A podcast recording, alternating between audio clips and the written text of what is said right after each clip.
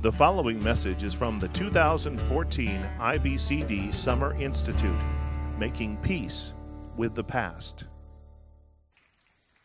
Thank you, Jim. It really is a privilege and an honor to be with you tonight. Jim asked, um, How do I do all the things I do? Well, um, God has blessed us with an incredible team.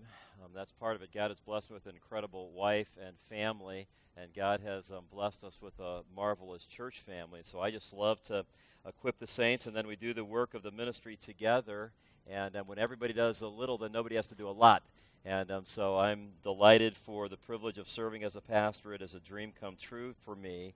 And um, then I'm delighted for the privilege of um, being able to come to conferences like this. And, you know, it never ceases to amaze me that people would come to a conference like this. And um, I often, on Thursday, Friday, Saturdays, get the privilege of standing before groups like this, and it just amazes me. Um, you're not here because um, you're going to be able to make more money as a result of the uh, training that you receive here. And so I assume that you're here because you want to serve Christ more effectively and because you want to have a, um, a, a, better, more effective impact on the lives of those that God brings to you. And so um, I have to believe that honors God um, that you would take the time to invest in a conference like this. I have to believe that honors his son, and um, I'm looking forward to a, a, marvelous time along with the other speakers of um, just thinking a lot about Christ, thinking a lot about his word, and I'm thinking about how we can um, mutually edify one another so that we can serve him more effectively in the days ahead. As Jim said, I've been asked to uh, do these two plenary speakers on the topic of um, putting your past in its place or how to handle the past biblically. And maybe we ought to just start by asking the question well, why in the world would that be important?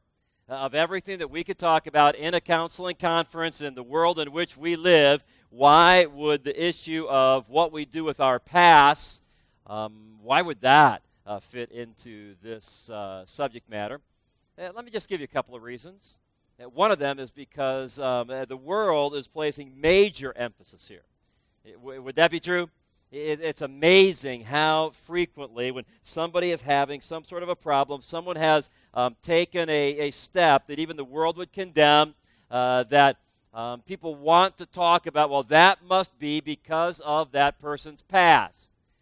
Could illustrate that in all sorts of ways. Here's a couple of quick ones. You remember the Menendez trial that happened out in um, this part of the world. And um, you remember that case, I, I imagine where you have two um, young men who had grown up in the lap of luxury. They had it all. Uh, they went into their elderly parents' homes. Uh, their er, elderly mom and dad were sitting on a love seat. They went in with semi automatic weapons, just blew their parents away, reloaded, and did it again. Well, of course, their plea was not guilty. You, you couldn't hold a person like that responsible for a crime like that. So, so their plea was not guilty on the basis of what? That they suggested that they were um, acting in self defense. That, that, that was their position. They were acting in self defense. And they weren't saying uh, that what happened, they went to visit their elderly parents, and their elderly father got up and started beating the fire out of them. And thankfully, they had their semi automatic weapons with them. And so they backed up and they, they, they blew their dad and their mom away before their father could continue to abuse them at that moment. That was not the argument. The argument was that they had been abused in the past and because they had been abused in the past, they could not be held responsible for the decisions they made on that particular day. You say, well, that's bad. I haven't told you the worst part. What was the result of the first Menendez trial? It was a hung jury. Twelve people could not bring themselves to actually suggest that those two young men, whether they had been abused in the past or not, that, that's not the, the question right now those 12 young men could not bring, or those 12 people could not bring themselves to say that those two young men should be held responsible for the choices that they made on that particular day. Now, thankfully, when that um, case was retried, they were convicted. But the fact that it went that far, it tells you something about how, how many people in our culture seem to take the position that um, the past is everything. And if you have something that has happened bad in your past, you are absolved from any responsibility for the choices that you make today. And by the way, if you're asking me now, now, are you taking a position on whether the Menendez boys were, were abused or not? Absolutely not. And I'm not going to minimize uh, abuse in any way, shape, or form. Frankly, I and uh, people like me spend a ton of time uh, working with people who have been abused in the past, and we um, weep with those who weep as we rejoice with those who rejoice. So I am not in any way, shape, or form minimizing that. And I'm quite certain in a group this size that we have persons who have all sorts of stories of ways that you have suffered in the past that would bring our entire group to tears. And I would never, ever, ever in any setting want to minimize that. So I'm not taking a position on whether or not the Menendez boys were abused. I would say this whether they were abused or not, that does not absolve them from responsibility for the choices that they made today. And, and anybody who would say, well, you're treating them in a mean spirited fashion, I would say, no, I'm not. I'm treating them like human beings, human beings who were made in the image of God. They're not dogs. They're not just programmed by the events that took place in their past. They're human beings who were made in the image of God and therefore can think rationally and make wise choices regardless of what happened in their past. But, but the world is just emphasizing this everywhere. Take Roseanne Barr. Please, take Roseanne Barr. Roseanne says that the reason she smokes five packs of cigarettes a day, the reason she um, cusses like a sailor and drinks like a fish, it's not her fault. It's not a responsibility. She can't change, she suggests, eh, because she was abused in the past. Never mind the fact that her parents vehemently deny that to this day. Never mind the fact that Roseanne did not remember the abuse until she got into therapy. Roseanne's position is that she cannot change. That's, that's a powerful statement. She cannot change. She cannot be held responsible for the choices she's making today because of something that happened to her in her past. Now, same argument. I'm not taking a position on whether or not she was or she wasn't. But I'm saying it's incredibly hopeless to, hold on to the, the, the world's notion that, that because of certain things that have happened to you in your past, you can't change. You can't do what God wants you to do today. But, but our culture has just bought into that hook, line, and sinker. We, we had a couple of young men in our neck of the woods, in the Midwest, for crying out loud. We're not talking about crazy place. I'm talking about the, the Midwest.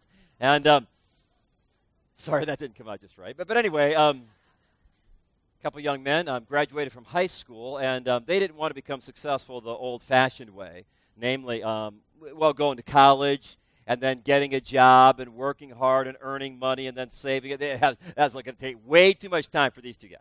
So what they decided to do right after high school graduation, one night they went down to their neighbor's house and they um, uh, robbed him, uh, stole a gun, stole his car, and headed out west. And, and so uh, these two young men. Um, anytime they needed gasoline in their stolen car, they just pulled it off the interstate. They, they robbed whatever convenience store was there, whatever gas station was there. They got right back on the interstate they weren't even smart enough to, to vary their route.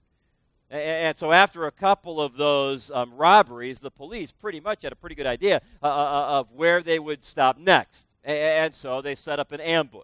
So, these two young men um, pulled their stolen car off the interstate at the next place, and they saw the policeman there, so they jumped back on the interstate. Now they're driving that stolen car at a high rate of speed. You've got a number of police cars chasing them at a high rate of speed. One of the young men driving the stolen car as fast as he possibly can. The other guy from our town rolls down the passenger side window, slides himself up on the passenger side door points the stolen rifle back at the first police car, pulls the trigger. It's a perfect shot. It goes right through the windshield and hits that trooper right between the eyes, uh, ushering that young trooper into eternity and leaving his young wife without a husband and their, their little baby without a father.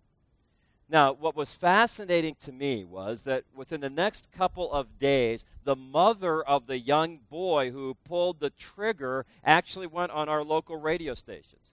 And here's what she said she said, You have to understand, my son is not a bad boy.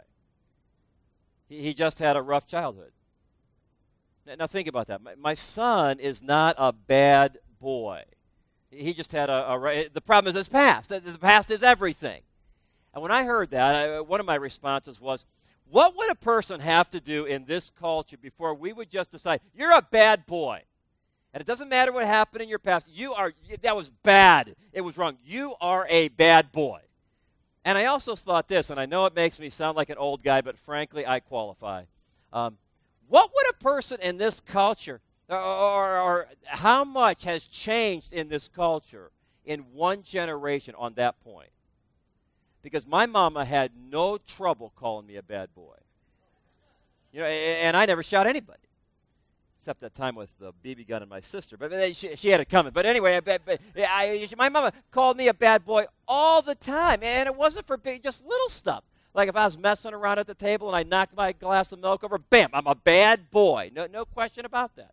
And, and it never dawned on me to blame what I had just done on my mom. Well, see, the, the reason that I knocked my uh, glass of milk over there, Mom. That's your fault because you fed me cereal in a square bowl when I was younger, not a round one. I mean, it never dawned on me to, to somehow blame that on my past. My mama, by the way, had a cure. I don't know if you can say this in public anymore, but, but my mama had a cure for me being a bad boy. And she applied it liberally to my backside. That was the, the nature of our relationship. I did bad things, and she spanked me on the bottom. That's just the way it was. Never thought about blaming it on my past. Never thought about trying to get out of the spanking. I mean, I did bad stuff. She sent me back to parent purgatory. I went back there in my go to your room, and that, that's what I did. And then she came in. Have you thought about it? Bam, bam. And that's just the way it was. I never thought about trying to get out of it. I only got up one spanking my whole life. And that's when I was back in parent purgatory, and I saw a little picture book, and I had a bright idea. I took that picture book and I, I put it in the back of my pants. And I thought that is going to um, shield the blows. And then when I bent over, my mama started laughing so hard when she saw the outline of the book, she couldn't bring herself to actually spanking me. But, but other than that one time, I mean, but, but I'm just simply saying we need to talk about this because the world in which we live would seem to have or take the position that the past is everything and it is entirely bad. Now, on the other side of the spectrum, I, would suggest that, that many in the biblical counseling world, the, the, the conservative counseling world, the Christian counseling world, w- would seem to be on the other side of that. In many cases, you hear practically nothing on the topic of the past, and, and it would seem like uh, some would have the, the position that, well, the past is nothing. We, we don't talk about that. That doesn't have a place in the counseling process. That's not going to be emphasized. We're not even going to deal with that. So, so you've got these two extremes. The, the, the past is everything, or the past is nothing. And, and then I know that this will resonate with many of you here because many of you are already doing counseling. And you know this. We are working with people who have all sorts of um, terrible events from their past have been abused in all sorts of terrible ways, have all sorts of negative experience, have suffered in, in significant ways. And so you, you scratch your head and you ask yourself, now, now, now who's right? Is it the past is everything, or is it the past is nothing? Should I be spending no time on those events in the counseling room? Should I be spending lots of time on those events in the counseling room? It, it's a very important question. And if you're going to be involved in counseling people who are hurting, it's not going to be long at all until you just have to think that through. In fact, for those of you who are counseling, you might want to just think down through your counseling load right now and just ask yourself what percentage of the amount of time you spent with each one of those counselees has dealt with the past? None? A, a lot? And, and, and, however you would answer, why is that the case? So at some point, this isn't just a, a, a spitting match between this person or that person. It, it, this is real life. We have to be sure we have a, a solid set of answers to this question because it's going to come up in counseling in all sorts of ways. Well, ultimately, the question is what does the Bible say? It's not a matter of what does Dr. So and so say, or what does that person say, or what is that person doing. Ultimately, the question is what does the Word of God say? I assume I'm looking at a group of people who believe in the sufficiency of the Word of God. You believe that God has entrusted us in His Word all that we need um, for life and godliness. I just had a, a, a case, uh, I've just started um, I, was, had the second session on uh, Monday night with this dear couple, and um, they're hurting badly. they're hurting badly, but we were able to talk about some of the things that they had implemented already as a result of our first session and some of the ways that the Word of God was already helping them. And I, I, I walked away that evening saying this in my heart God, thank you for making me a biblical counselor. And, and, thank you for giving us a sufficient word, and thank you for giving us a sufficient Savior. So I'm assuming I'm looking at a group of people who are all about the sufficiency of the Scripture. And so uh, the question before the House is well, what does the Bible, if anything, uh, have to say uh, uh, about this subject? And, and I would suggest to you this if that is our question, the Bible says a ton. The Bible says a lot about the past, and part of the emphasis is that your past is very, very powerful. I'm going to try to um, disassemble in the next couple of minutes the view that the past is nothing. I don't think you can take that position if we're going to let the Word of God be our guide. But what is, at least what is surprising to me, because what I set out to do, I set out to try to build a biblical theology of the past, and so I didn't go into that study with a set of preconceived notions that I was going to try to uh, somehow prove with some biblical illustrations. I just wanted to ask, this, ask and answer this question for myself. And what I found was the Bible says that the uh, past is very powerful. However, many times when it takes that position, it's talking about your past being powerfully good. And friends, your past can be one of your best friends. You realize God created us uh, with the ability to have a past. He created you with the ability to remember. He created time in a linear fashion. He had to do all sorts of unique things in His creation in order for us even to have a past. And when God does something, He does it for good reasons. So your past can be one of your best friends. You say, well, how would that be? Let me just throw out some um, biblical illustrations of how that is the case. One is when you need strength and courage. Do you realize the way that God has strengthened you in the past can be part of what gives you strength and courage today? You draw on what you've learned about God in the past. You remember this, don't you? Um, ugly Goliath kept coming out and, and, and taunting the, the, the, armies of the living God. And um, young David's father said to him, Hey, go, go check on the battle. Uh, take this to the king, take this to your older brothers, and, and, see how the battle is going, David's daddy said. So David did what his, his daddy went, what his daddy asked, and, and he got there. There wasn't a whole lot of battling going on at all. All that was going on was ugly Goliath what, was coming out, and, and he had that little test going on. Let's not uh, bother with all of us fighting. You just have a, one on one thing. Me and one of your people, we just figured out with just that me- mechanism. And no Israelite wanted to fight Goliath, of course. And so David comes up and he actually sees and hears Goliath making that taunt. Says, hey, who's going to go out and fight that guy? Everybody's kind of embarrassed about that. There's big Saul. Why was it that Saul was chosen in part? Because he was so big, you'd think he'd go out and fight Goliath. There's David's older brothers. They're so big. They're, they're older. You think they would go out and and, and fight Goliath. None of them would go. None of them would go. And he said, I'll go. I'll go and fight that, that uncircumcised Philistine for crying out loud. We got God. Why had somebody going out there and letting God slay that giant? You, you remember what happened, right? Saul pats him on one side of the head. You can't really do that. Uh, Eliab pats him on the other side of the head and then insults him Hey, hey, why don't you go back to the wilderness and care for those few sheep you have, he says. Right? Well, it was time for David to, to introduce Saul and introduce Eliab uh, to one of his best friends. Who was that?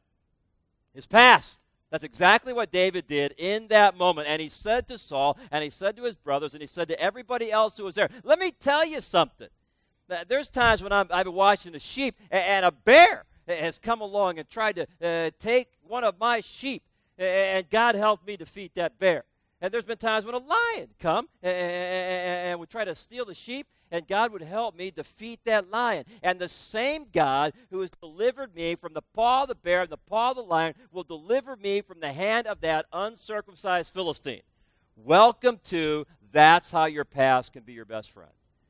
And see, that's why it's wrong for us to, to let the world impact us, where we always think about our past in, in entirely negative terminology, as if it would be better if we didn't have one, or if it has no benefit for us at all. That is simply not true. Here's another one it's when you need encouragement and balance. Some of us have this view with God that it's, what have you done for me lately? You haven't blessed me in the last five minutes. You're probably not very good. You remember this, don't you? Job went through that terrible set of trials with his honey, and then his wife had some counsel for him. You remember that? Now, I really believe most of the time men ought to listen to their honeys, but every so often they shouldn't. And here's a really good example. Do you remember what Job's wife said to Job? You ought to curse God and die. What did Job do at that moment? He reminded his honey of one of their best friends, their, their past. And here's what he said He said, Shall we receive good at the hand of God? When? When? In the past, and not the evil that we're experiencing today. In other words, we have to balance whatever challenges or trials that we're facing today in light of all of the ways our good God has been good to us in the past. Your past can be one of your best friends. Here's another one you, when you need to forgive. Have you been in that situation recently where somebody sinned against you and maybe they disappointed you greatly? Maybe they, they harmed you greatly and then they came and asked your forgiveness? Now, some people are unwilling to forgive. Why? Because they've not benefited from one of their potential best friends, their past. Isn't that the point of Matthew 18?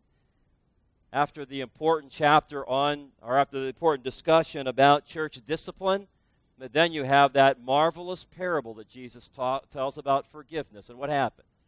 You got a guy who owes his king his master 10,000 talents, the equivalent of millions and millions of dollars. And he's told to pay up, and he says, No, no, please be patient with me until I repay all of it. Ridiculous. He could have never done that in a hundred lifetimes. And yet, the king did what? The master forgave him. You know the story. And then servant number one eh, went and found a fellow servant who owed him a hundred denarii. Hundred denarii, a day's wage. And I think we make a mistake, by the way, when we say, well, that was just 100 pennies. no, it was 100 days' wages. So about a third of a year's worth of wages. I don't know what that would be in your economy 10,000, 20,000, whatever it would be. I know this. If you owed me that much money, I'd want it. Can we just get that straight? That, that, that's enough money I would want. So it's not that it was a paltry sum. It's that it was a paltry sum in comparison to how much he had already be, been forgiven by his master. And you know the story the second servant says the same thing. Have patience with me till I repay you all. The first servant will not do that. He grabs the guy by the throat, throws him in prison, and all that. What was wrong with that guy? The answer is he didn't benefit from his past. And, and, and was the master upset about that when he found out? He was like way upset about that. And why is it that some of us are not as forgiving as we ought to be? Because we've not let the past be the friend that God designed it to be. Here's one more. Your past can be your friend when you're struggling with pride. I'll talk to you, Lord willing, tomorrow night about not wallowing in the past. But here's an interesting verse, I think. It's Deuteronomy 9 7, where Moses said, Remember and do not forget how you provoked God in the wilderness. Do you hear that twice in that verse? Remember and do not forget how you provoked God in the wilderness. And when you and I are struggling with pride, we can benefit from the times we failed in the past and let our past be our friend. Now, here's the other side of it, though. The Bible would also teach us that your past can be one of your worst enemies. If you do not handle your past well, events in the past that are, that are not handled well can impact you in all sorts of negative ways. Let me just throw out a few. Eh, when you have unanswered questions. In other words, when you have some sort of a period, episode of suffering in your life, and you naturally have questions about God, you naturally have questions about His world, you naturally have questions about the people around you, but you have wrongly believed that it's disrespectful to ask questions of God, uh, that then becomes part of your path that can impact you in a negative way. God designed that to allow you to learn that truth, and if you didn't, it is going to impact you improperly. Here's an example of that. When's the last time you thought about Habakkuk? Here's Habakkuk. You remember how that book begins? Habakkuk, uh, right in the very beginning of the book, essentially is complaining to God. If that's not complaining, it's awful close. So what's what, what is up with you allowing uh, your people to be so evil? And he starts talking about how the, the, the, children of God, the people that he's supposed to be a prophet to, are living in all sorts of evil fashions. And, and, and Habakkuk raises his questions to his God. And you never have uh, uh, the, the um, indication that God is dissatisfied or upset with Habakkuk's questions at all. In fact, he answered the questions, didn't he? He said, Habakkuk, thank you very much for raising that. You're right. My people are living in sin, and I'm about to judge them. I'm going to deal with that just like you were saying I should. With the Babylonians, uh, I'm going to use the Babylonians to judge my people. What did Habakkuk say next? another round of complaints. What? You can't use the wicked Babylonians? And I'm just simply saying that's authenticity. When you're suffering, when you're struggling, when you have questions you don't have answers for, you ought to point your head to heaven. You ought to grab your Bible and seek to find answers for them. I like this quote from a commentator on Habakkuk who said this about that God is the friend of the honest doubter who dares to talk to God rather than about him. Prayer that includes an element of questioning God may be a means of increasing one's faith. Expressing doubts and crying out about unfair situations in the universe show one's trust in God and one's confidence that God should and does have an answer to humanity's insoluble problems. I agree with that. And I think that if we do not uh, suffer well, if we do not handle those kinds of challenges properly, that becomes part of our path that's going to constantly haunt us you may or may not agree with that. I understand that. But, but, but here's one I'm sure you're going to agree with it's when we make unwise choices. Eh, Galatians 6 7, be not deceived, God is not mocked. Whatsoever a man sows, when? In what becomes his past, that shall he also reap, when? Now or in the days ahead. You make choices that displease God, it's going to come back and bite you. Is there anybody here in this room who say, I've never experienced that one time? No, your past was one of your worst enemies in that particular moment.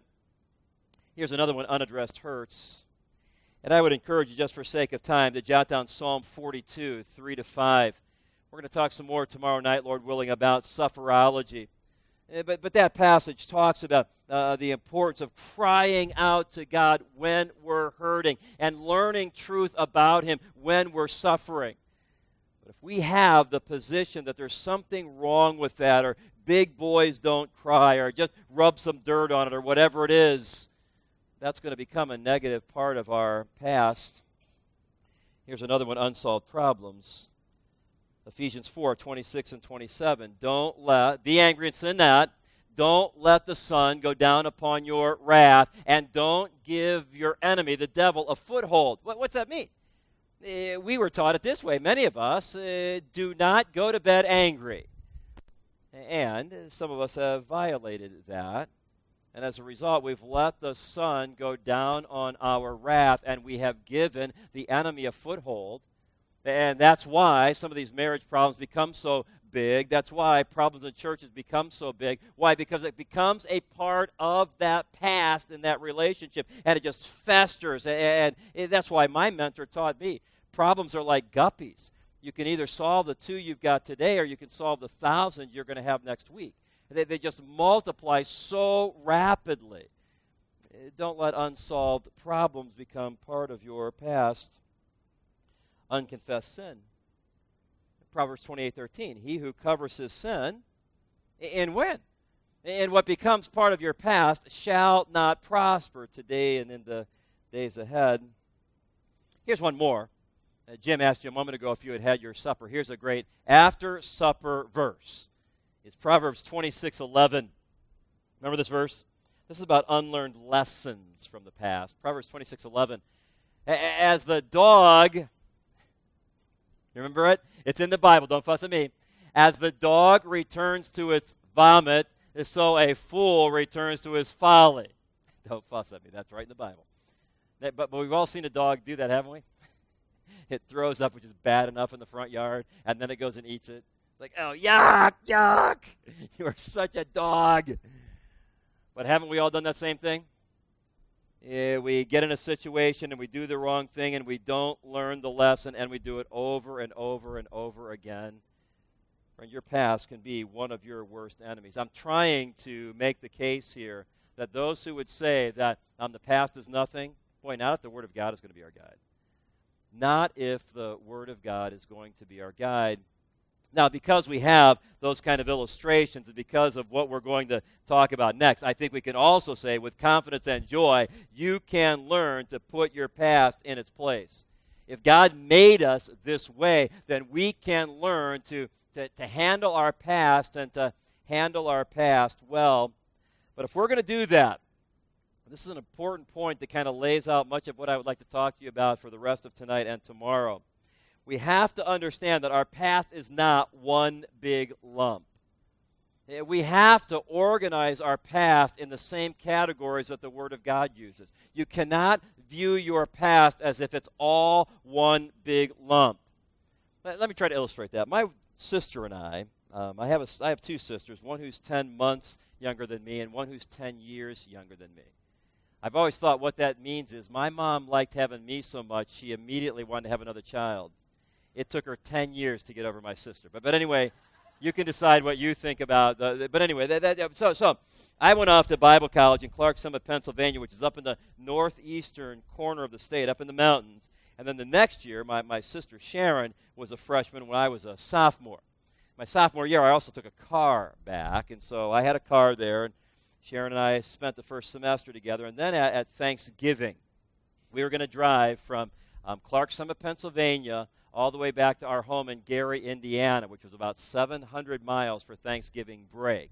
And so um, we jumped in the car the Wednesday before Thanksgiving, right after chapel, and we were making headway. It was me and my sister Sharon. We had some girl from Toledo in the, in the back seat, and I mean, we were just flying. The Bible does say the king's business requires haste right? I'm sorry, we were flying, no question about that. And um, we were coming down um, a particular interstate. And in Pennsylvania, I mean, some of those hills, they're so steep that you've got guardrails and you can't even see over the guardrail. And so we're flying down one of those, going, I'm not going to say how fast, but we, we were going. And, and I said to my sister, hey, um, let's switch drivers. Now, you understand what that means, right? Um, switch drivers. I, I don't mean let's, uh, I was getting tired, so, so I wanted to switch with her. I didn't mean let's pull over at the next exit and, and, and stop the car and switch. That would take way too much time. Please tell me I'm not the only person in this room who has actually switched while we are driving. Because so, so anyway, they, we used to do it all the time. I did it with my roommate all the time. It worked fine. I'd never done it with my sister, but for crying out loud, anybody can do it. So, so we're driving down the, the interstate, and the, the way it works, you, you understand how this works, right? The, the driver is driving just normal, and then the, the person who's going to switch, which comes right up next to him. And, and then you kind of, it's a little tricky right now at this point. you got to kind of, the driver has to sit, uh, stand up a little bit on his feet. You're still operating the pedals and, and using the wheel, but you got to just move up a little bit. And then she slides under you. So at that point, you are sitting on her lap then it's a little tricky right then because then you have to transition the steering wheel over. And I found it's often best if you slide over and then transition the pedals. And so that's what we are going to do. And, so we were at that point where, where were, I was up, she was under me, and at that very point we hit a bump. And um, my knee hit the steering wheel, eh, which caused that car to go in three complete revolutions. On the third revolution, it actually smacked the guardrail only um, an angel from God kept it from going over. What it did instead was it launched the, the car back into the interstate and it was perpendicular across the two lanes, which was a problem because there was a semi that was following us. And um, by God's grace, he was able to get his semi stopped. He came to help us. He actually asked us what had happened, and I did not have the presence of mind to lie. And, and so he was really upset at me. But, but anyway, anyway, we, we, we got the car turned back around, and amazingly, it actually still drove. And so I drove it home and um, had to explain to my father how it was my sister's fault. And I got all that done. But The, the reason I tell you that story is to, to picture this car now. I had a multifaceted problem. I had body damage, I had engine trouble, I had transmission problems, and the biggest mistake I could have made was taking that car to one guy to try to fix that all of those problems. I needed the body guy to deal with the body work. I needed an engine guy, a different guy with different set of skills, different set of principles to deal with the engine problems, and I needed a third guy to deal with the transmission. I had a multifaceted problem that needed multifaceted principles from multifaceted experts. I'm suggesting to you that's also true of your past. Your past is not one big lump. Your, past has a number of different facets to it, and it has to be viewed biblically. It has to be viewed systematically. It has to be viewed uh, specifically so that you can apply the right principles to the right aspects of your past. So, so how do you organize it? That then, if you agree with that, your past can't be viewed like one big lump, then how do you organize it? I would suggest you have to ask a couple of clarifying questions. Uh, for this particular event that, that is troubling you, that, that bothers you, you don't think has been put to rest, are we talking about an event initiated by your own sin or by the sin of another person, or maybe just living in a sin cursed world? Those are two entirely different kinds of events. Are we talking about an event from your guilty past, you started it, or your innocent past, someone else sinned against you? Two entirely different kind of events. And if you try to handle them in exactly the same way, it's going to be confusing. There's a second clarifying question. Now, how did you respond to what occurred? Whether it was a situation that you initiated it, once it happened, what did you do next? Or if it was a situation that someone else initiated it, how did you respond? That actually brings us to four different categories. And I'm not saying you can only have four, but it's helped me in my counseling to organize the events from my counselees' lives in these four categories or buckets. I'm probably the only guy old enough to remember um, the grand prize game at the end of the Bozo show. Remember that where you get a, a, ball, you'd have six buckets, and you'd go boom, and you'd have to organize, you'd have to uh, put a, a, ping pong ball in a different bucket. Or if you're not from that generation, think of Harry Potter sorting, sorting hat. We're talking about taking events from a person's life and organizing them biblically. What are the possible buckets? So, in what occurred, you were either innocent or you were guilty, and you either responded well or you responded poorly. Now, let's go a little further. So, some events fit there. Your innocent past, where you responded well. Somebody sinned against you, and by God's grace, you handled it properly. However, I would suggest that this next category is entirely different because you also have times where somebody sinned against you. You didn't start it, your innocent past, but you responded poorly.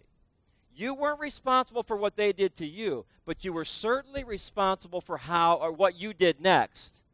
See, many of our counselees, they get that all confused as if that's one category, that's one lump. It's not. It's not. There's also the guilty past. You just messed up. You started, and you know you started it. But at least when you were called on it, you responded properly, praise God. However, some of us have events where we started it, and when we were confronted about it, we sinned some more. Totally different kind of events. Now, uh, there's a lot there on the table. Here's what I'd like to do I'd like to give you four stories from the Bible. You'll recognize these. And I want to ask you just to work with somebody sitting around you and, and, and take these four stories from the Bible and assign them to the proper bucket. You ready for this? So here's the four stories that we're talking about. Um, one is Achan. Do you remember Achan in Joshua 7? You, remember that story? Uh, where he um, stole from the plunder and then he hid it under his tent. That, that's Achan in Joshua 7. The second example is Paul and his thorn in the flesh in 2 Corinthians 12. You would agree with me, wouldn't you, that those are two, di- they, both in their past, but two different kind of events. So you've got Achan in Joshua 7. You've got Paul's thorn in the flesh in 2 Corinthians 12. Then let's throw in Zacchaeus. You remember Zacchaeus? You want me to break out into song? Zacchaeus was a wee little man. And a wee little man was he. He was one evil guy, huh? And then here's the fourth one. Fascinating story in the Bible, in the book of Ruth. Naomi. You remember Naomi? Naomi, who would be Ruth's mother in law. Remember her? Now, just take a minute, work with the people sitting around you, and try to decide which one of these four buckets does each one of those events fit into, and then we'll come back together and see how you did. So off you go. All right, all right, all right. Let, us see how we did. Let's talk about um, bucket number one. Who do you think of the four that I gave you would fit into the category of the innocent past? In other words, they didn't start it, it's not because of their sin. And everything that we know about that situation would suggest that they handled it well. Who would that be? Yeah, that would be Paul and his thorn in the flesh. Now, he was authentic about it. He cried out to God how many times? Three times and asked God to remove that thorn. Anything wrong with that? No, that's authenticity. There's nothing wrong with that whatsoever. But because he handled it so authentically, that gave him an opportunity to hear from the Lord that no, Paul, it's not best for you to have the thorn removed. What's best for you is to learn more about my sufficient grace. Which is why Paul, in a fresh way, then could make the declaration that I will um, rejoice in uh, my infirmities so that the power of God may work through me. And, so everything that we know about that situation would um, uh, fit into bucket number one. However, who fits into bucket number two? Yeah, Naomi. I, is Naomi in the book of Ruth the same as Paul in 2 Corinthians 12? W- would we make a dramatic mistake if we treated people who were that different as if it was all the same? Oh, absolutely. I, I, think about Naomi. And by the way, I think that narratives, you, you understand, a substantial percentage of our Bible is comprised of narratives. And even today, our world loves stories. They love narratives. And I would just suggest to you that let's be sure that we don't um, fail to use narratives in our counseling. And this is the book of Ruth is a great counseling book for sure. You remember the story, right? There, there's a famine in Bethlehem, and so Naomi's husband um, takes her to uh, Moab to try to find grain. And, and so, and, along with their two sons. And so, during that period of time, um, the sons marry, and then Naomi's husband dies, and the two sons die. And so, the only people who are left is Na- Naomi, the, the Jewish woman, and these two Moabitess daughter in laws, one of whom was um, uh, Ruth. Now, you remember that story. It's fascinating. We're still in chapter 1. But what does Naomi say at that time? She says to her two Moabitess daughter in laws, she says, Go back to your people. And if you check the text, go back to your people and to your gods. That's an incredible statement of lack of faith in that particular situation, which is why Ruth said, No, I'm not doing that. Uh, your people are my people, and your God is my God. By the way, I'm always intrigued when young couples want to use that at a wedding. I have to tell them, do you realize that the groom dies? That, that, that I'm not sure. I'm not sure how I would feel if my wife wanted to spout that one off on the wedding day. But, but anyway, anyway. Um, so, so then, so, so now Naomi and Ruth go back to Bethlehem. Huge symbolism there, perhaps. Bethlehem, the house of bread. And, and you remember what happens? Uh, when they enter the city, Naomi's friends say to her, Aren't you Naomi? Why wouldn't they recognize her? I, I think this, and I don't know how to say it nicely, so I'll just say it straight. Bitterness makes you ugly. You could buy cosmetics in a 55 gallon drum, but if you've got a, a root of bitterness springing up in your heart, it will defile you and it will defile many. That, that's what the book of Hebrews tells us. And, and it's interesting. So they don't even, they're not even sure it's her. What's amazing is what Ruth says next. I'm sorry, what Naomi says next. Don't call me Naomi, call me call me Mara, the Hebrew word for bitterness. And, and then then she says, God sent me out full. Say what? It was a famine God sent me out full, and He's brought me back empty. Hello? Who's standing right next to her? Ruth, an incredible provision of God who's going to be the instrument of incredible provision in her life. But what Naomi says is the word that defines me is my bitterness. Just call me that. Now, call me Mara. Here, here's what I believe some of our counselees, they think they're living in bucket number one, and the fact of the matter is they're living in bucket two. They weren't responsible for what happened to them, but they have the view that if someone else started it, then they're absolved from anything that they did next. And I think this is where biblical counseling can shine. And, and, and, it requires the wisdom of Solomon, does it not? To know the exact time to make that transition of helping our counselees begin to understand their responsibility in the matter. You can rush that. You can do it harshly and lose that ministry opportunity. But there has to be a transition. If they're in bucket number two, someone has to love them enough to point that out, or they will die in their bitterness. Now, who's in bucket number three? Yeah, Zacchaeus. I mean, Zacchaeus was one wicked dude for sure. Uh, but when he came to faith in Christ, what happened? He immediately took responsibility and he immediately offered to make restitution for what he did. How about bucket number four? That's Achan. Totally different than Zacchaeus because when he was confronted with what he did wrong, he sinned additionally. And I'm simply saying that as we think about helping our counselees deal with their past, I believe God's Word has principles that would fit in each one of those categories, don't you?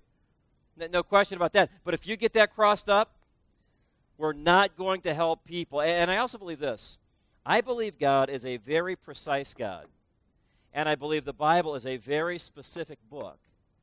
And I believe as we're helping people who are struggling with the past, we have to help them organize their past in categories that the Scripture would outline. Now, what I want to do, set that aside if you would please, mentally. We're going to come back to that, Lord willing, tomorrow night. But, but I would like to do two more things before our time is gone. I'd like you to open your Bible to Romans chapter 6 and set that aside. And I want to tell you a story of one of my counselees. Um, the name is going to be changed to protect her identity. However, everything else that I tell you about her story is true and it's being used with her permission. And I want to ask you to think about now where would she fit into this conceptualization that we're trying to um, assemble in these sessions? Eh, you may want to, it's up to you. You may want to jot some notes down because the story gets a bit convoluted, but I think it'll be helpful as we think about um, just how does this really fit together with real life counseling. Let's call this woman Jill. And Jill was a married woman. She was in her late 30s. She had two children. Um, when Jill came to me for counseling, she said that she was a believer in Jesus Christ. She and her husband and their children faithfully attended a very good Bible believing church. Jill's testimony there, though, was that she had suffered from severe depression.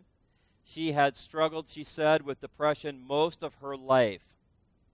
She had had a recent medical workup. She had been in inpatient therapy for depression numerous times. She had taken all sorts of different psychotropic drugs and combinations of various psychotropic drugs. But by her own admission, she wasn't getting any better. In fact, she was to the place now, she would say it this way, where she was afraid of her depression. She came to see me in the spring of the year.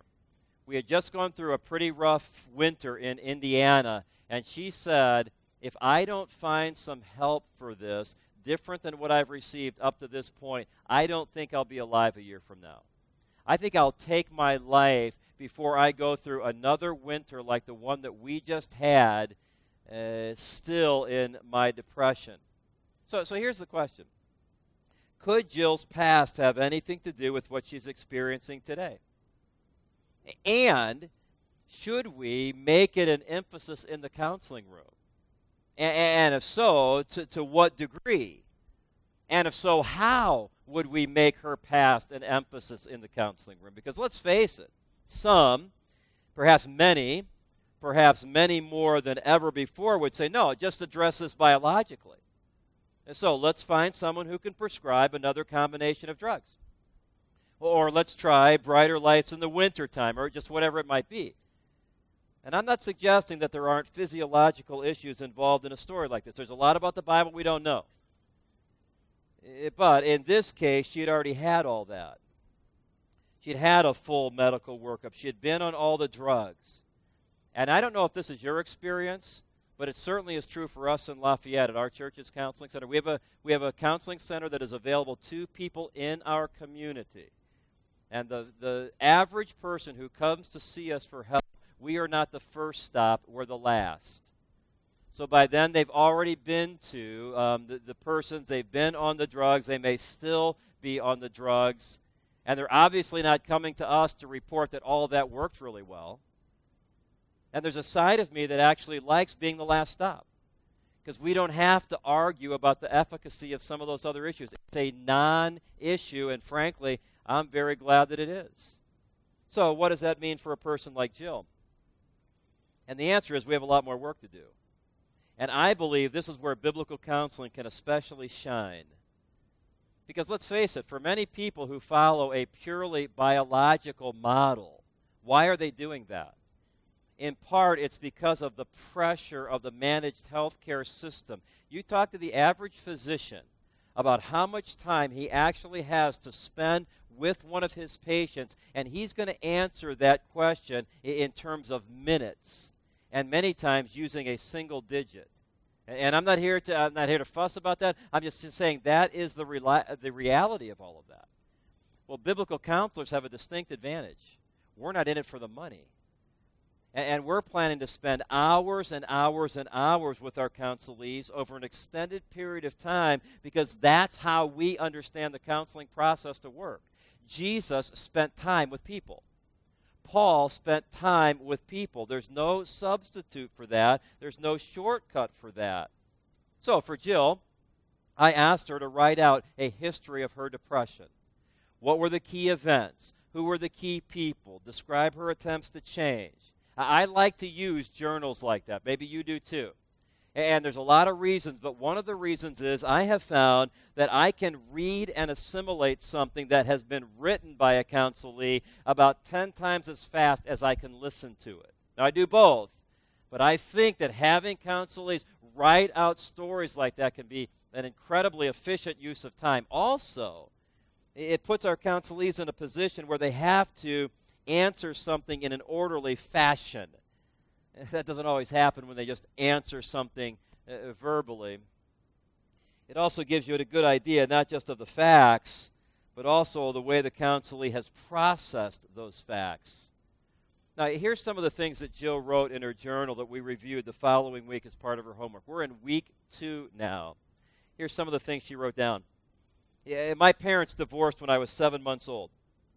Think about that for a minute. My biological father seldom spent time with me, only at Christmas and my birthday and whenever he felt like it, which wasn't very often. She told me my mom remarried and my stepfather began sexually molesting me at age 10. She said, I told my mother and she refused to believe me. She said, My stepfather said it was a dream.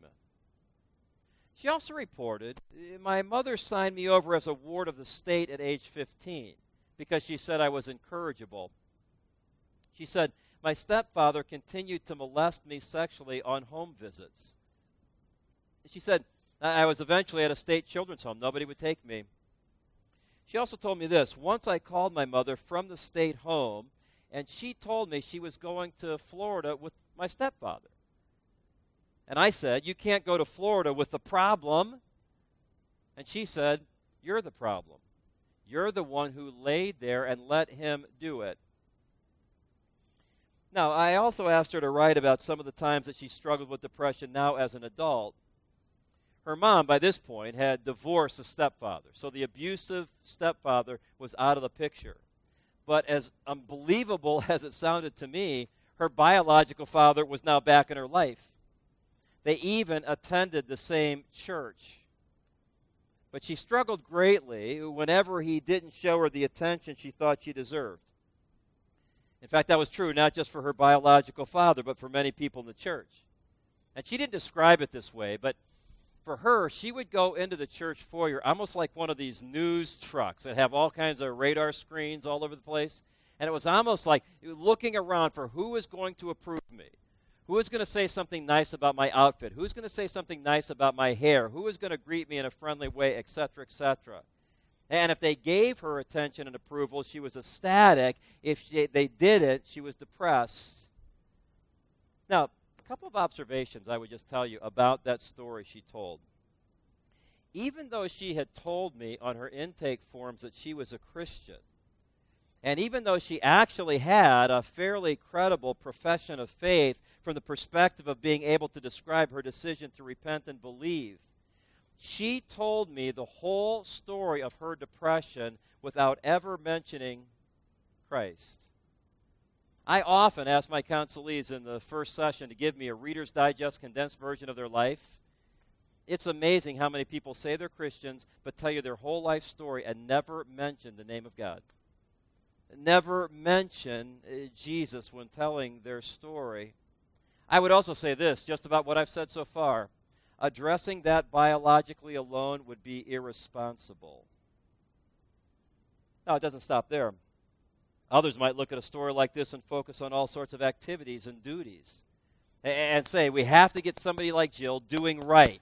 So we have to give her all sorts of homework. We have to start having her do her ironing, cleaning her house, etc., etc. You realize that could actually be dangerous?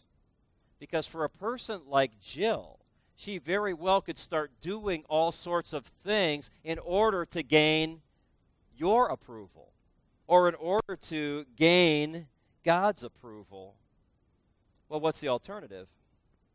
I would suggest that one possible answer is to help Jill place the appropriate amount of attention on her past, to organize her past into biblical categories and then to handle the unfinished business in her past with generous helpings of various aspects of the sustaining gospel.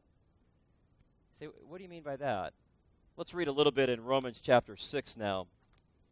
We're going to get this started tonight, and we'll do a lot more work on it, Lord willing, tomorrow. Look for emphasis here on the sustaining gospel. Where's Jesus? What shall we say then? Are we to continue in sin so grace may increase? May it never be how shall we who died to sin still live in it? Or do you not know that all of us who have been baptized into Christ Jesus have been baptized into his death?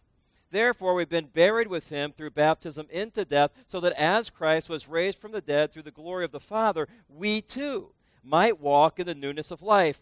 For if we become united with him in the likeness of his death, certainly we shall also be in the likeness of his resurrection knowing this, that our old self was crucified with him, in order that our body of sin might be done away with, so that we would no longer be slaves to sin, for he who has died is freed from sin.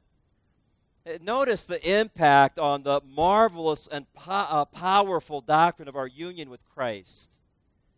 In places like verse 3 baptized into Christ Jesus, baptized into his death. Verse 4 buried with him verse 4 so that as Christ was raised, we too might walk in the newness of life. Verse 5 If we have become united with him, we shall also be in the likeness of his resurrection. We could walk down through that entire text, uh, through uh, even past the verses that I read, and see that emphasis over and over and over in Christ, in Christ, in Christ. And what I'm suggesting to you tonight is Jill had none of that in her heart for her, Jesus was someone who saved her in the past and would someday take her to heaven in the future. But now, in the here and now, she was on her own. She was on her own. It's back to the law, it's back to works. Jesus was nowhere to be found. And so she defined her existence by the way others had abused her, the way others were treating her now her joy, her satisfaction, her hope are wrapped up in her performance, her ability to please other people, to receive their approval. She also had this multiple level loathing going on loathing herself for not being able to meet everybody's expectations, loathing others because they didn't give her all the love and approval she desperately craved. She loathed her mother. She loathed her stepfather. She loathed her biological father. And the living Christ was nowhere to be found. And his imputed righteousness was nowhere in the picture. And that led to multiple conversations with Jill that sounded like this What does it mean that Christ has initiated a relationship with you where he'll never leave you or forsake you? What does it mean that Christ has adopted you into his family, not because of your works, but purely by his grace? What does it mean that your relationship with God is so secure that the words no condemnation could be used to summarize it? What does it mean that you've died to sin's power, that you've been raised to a new life in Christ? What does it mean that He is in you and you are in Him? And friends, that sounded like a foreign language to Jill. Jill knew nothing about the sustaining gospel. And Jill did not have the ability to organize her past well. But she said, if I don't get a handle on this, a year from now, I will not be here because I will take her life. That's what I want to talk to you about tomorrow night.